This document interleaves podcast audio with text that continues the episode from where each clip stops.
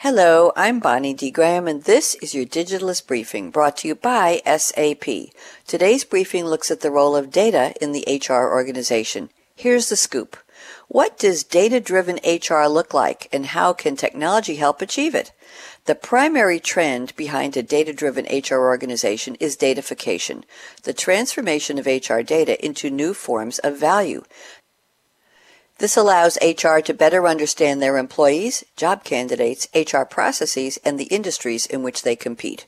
Through predictive analytics, the Internet of Things, machine learning, and artificial intelligence, organizations can leverage their HR data to discover meaningful patterns to answer why things happen and what will or should happen in the future.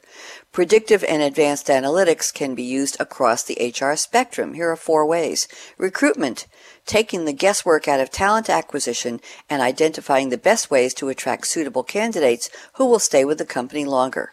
Employee engagement, using sentiment analysis in emails and other communications to determine what employees are really thinking and feeling. Talent retention, extracting insights on employee turnover, identifying who might be about to leave the company, and taking proactive measures to prevent their departure. And learning, creating evidence-based links between training and employee and company performance to identify the skills employees should be learning. Now let's look at data. HR data can be classified as internal or external. Internal data includes information owned by the organization on platforms across the enterprise.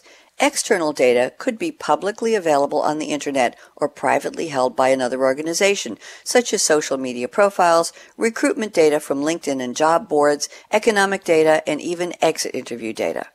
Data can also be categorized as structured or unstructured or even semi-structured. Structured data can be neatly organized into rows and columns, such as an employee's personal, organization, employment, time and absence, and activity tracker data. Unstructured data cannot be organized into a spreadsheet, such as social media posts, emails, survey data, photos, videos, and audio recordings.